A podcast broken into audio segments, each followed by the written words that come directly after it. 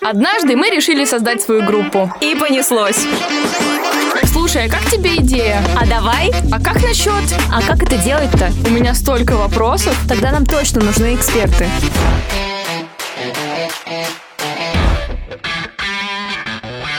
Всем привет! Это подкаст «Мы решили» и его ведущие Вика Горжанова и я, Варя Бердникова.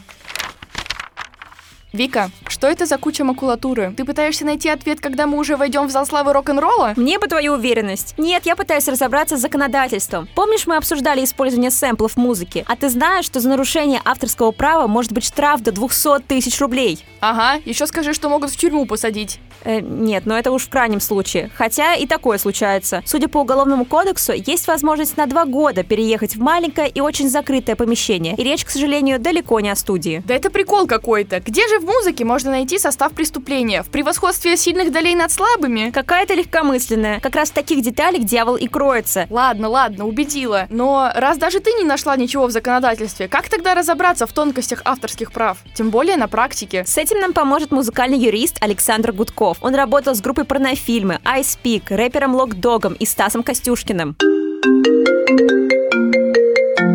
Здравствуйте, Александр. Мы в прошлом выпуске с музыкальным продюсером обсуждали сэмплы, а с юридической точки зрения их можно использовать? Никогда никакие сэмплы просто так брать нельзя, и всегда это является нарушением. То, что в треках рэперов начала нулевых, конца 90-х годов очень много сэмплированной музыки, я уверен, что большинство из них за нее уже расплатились. По факту сейчас. Потому что правообладатели вспоминают об этом и приходят. Вне зависимости от того, насколько это объемный отрезок, секунда это 10 секунд или там целый припев, нужно получать разрешение путем как бы, получения лицензии. На стоимости договариваясь с правообладателем. Правообладателем, как правило, является, понятно, не артист, а какой-то лейбл, поэтому необходимо выходить на лицо, которое является правообладателем, и получать разрешение. Может быть, договоритесь о бесплатном использовании. Такое тоже возможно. Ого, а я думала, что сэмплирование это вполне законная практика. Все же его делают. Э, ладно, тогда сколько нот я могу взять из чужого произведения, чтобы использовать в своем? Без последствий, конечно же. Мы продолжаем наш выпуск разрушителей мифов, и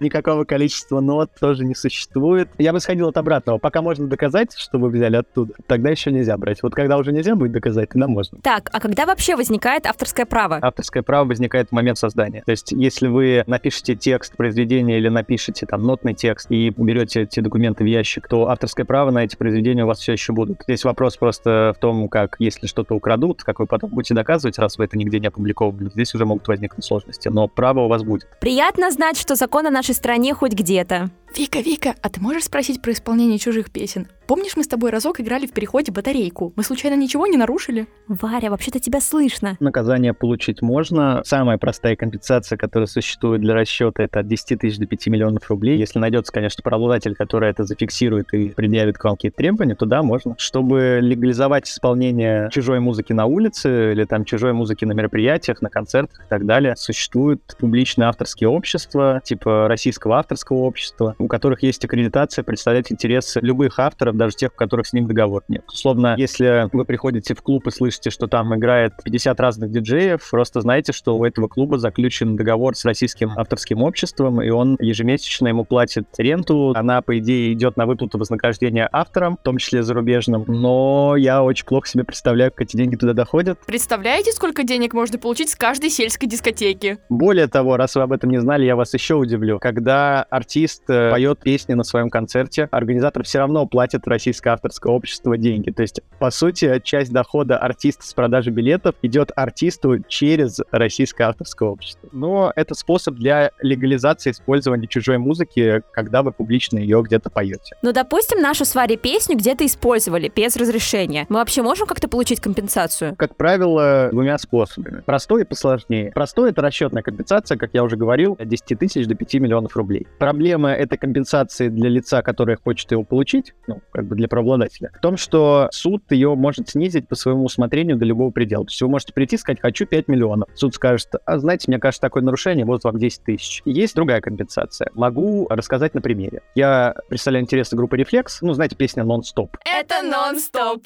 ночью открытий. Песня «Нон-стоп» в прошлом году была использована Московской баскетбольной академией. В общем, это баскетбольный клуб, который играет в профессиональной баскетбольной лиге российской. Они взяли песню эту нон-стоп, перепели ее, в социальных сетях был размещен ролик, где они там а клип сделали. Ну, собственно, таким образом они ее использовали. Как рассчитывалась компенсация в этом случае? Если упростить, это двукратная стоимость вот легального использования. То есть пришла группа Reflex, говорит, мы обычно вот эту песню для того, чтобы ее перепевать и использовать в каких-то видеороликах, мы берем за это там 500 тысяч рублей. Поэтому просим с вас двукратную стоимость миллион рублей. Баскетбольный клуб заплатил чуть больше миллиона рублей. Кстати, про деньги. Какой самый большой штраф заплатили на вашей практике? Ну, это не завершившийся кейс, поэтому я не буду говорить стороны конфликта, но один альбом полностью украденный артистом у битмейкера, альбом довольно популярный, и компенсация составила почти 4,5 миллиона рублей. Но там супер грубое нарушение, когда артист взял биты просто с Ютуба, у него супер хитовые треки, просто слушатель, наверное, не замечает, что на фоне играют, когда слушаешь трек, теги. А что такое тег? Только не тег, а voice тег. Это такая звуковая подпись битмейкера, которую он вставляет в свой бит. Например, в треках Моргенштерна можно услышать строчку «Слава, что ты сделал». Вот тебе и voice тег. Вау.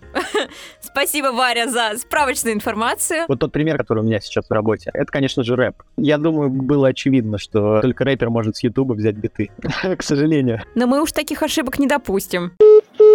Теперь я понимаю, почему юристы столько зарабатывают. У меня бы голова лопнула только разновидности прав запоминать. Хорошо, что в нашем тандеме я отвечаю только за вайп. Ну, как мы выяснили, вайп в музыке — это только полдела. Кстати, не уходи сразу после записи, надо будет подписать парочку договоров. Опять эти бумажки. Да, но это очень важно. Ты же не хочешь, чтобы лейбл оставил тебя без денег. Поэтому давай до конца приведем наши бизнес-дела в порядок, чтобы потом уделить побольше времени репетициям. Ладно, ладно, хорошо. Тогда в следующий раз Александр расскажет нам про сотрудничество с лейблами. Оставайтесь на связи. До скорого! Однажды мы решили создать свою группу. И понеслось.